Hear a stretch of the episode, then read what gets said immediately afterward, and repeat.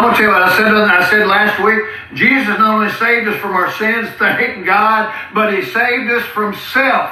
And so many people uh, brainstorms. They're self-inflicted. They're, they're, they're brought on by self, by poor choices, by bad decisions, by being entangled in the world. You bring storms into yourself by being disobedient, by trying to do the wrong thing. You bring storms on yourself.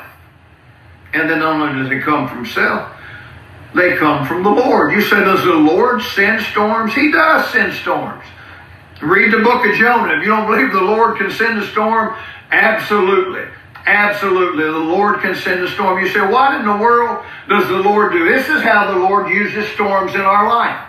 You ought to jot this down. I don't think I gave you this last week, but this is how the Lord uses storms in our life.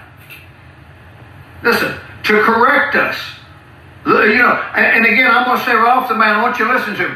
These people that are preaching false doctrine and teaching false doctrine and telling you that you never have to have a problem, you never have to go through a trouble, you're never going to have any financial problems, you're never going to have any sickness, and you know, you hear some talk like maybe nobody's ever going to die in your family. It's a lie. Because the because I want you to know something. God uses storms to correct us.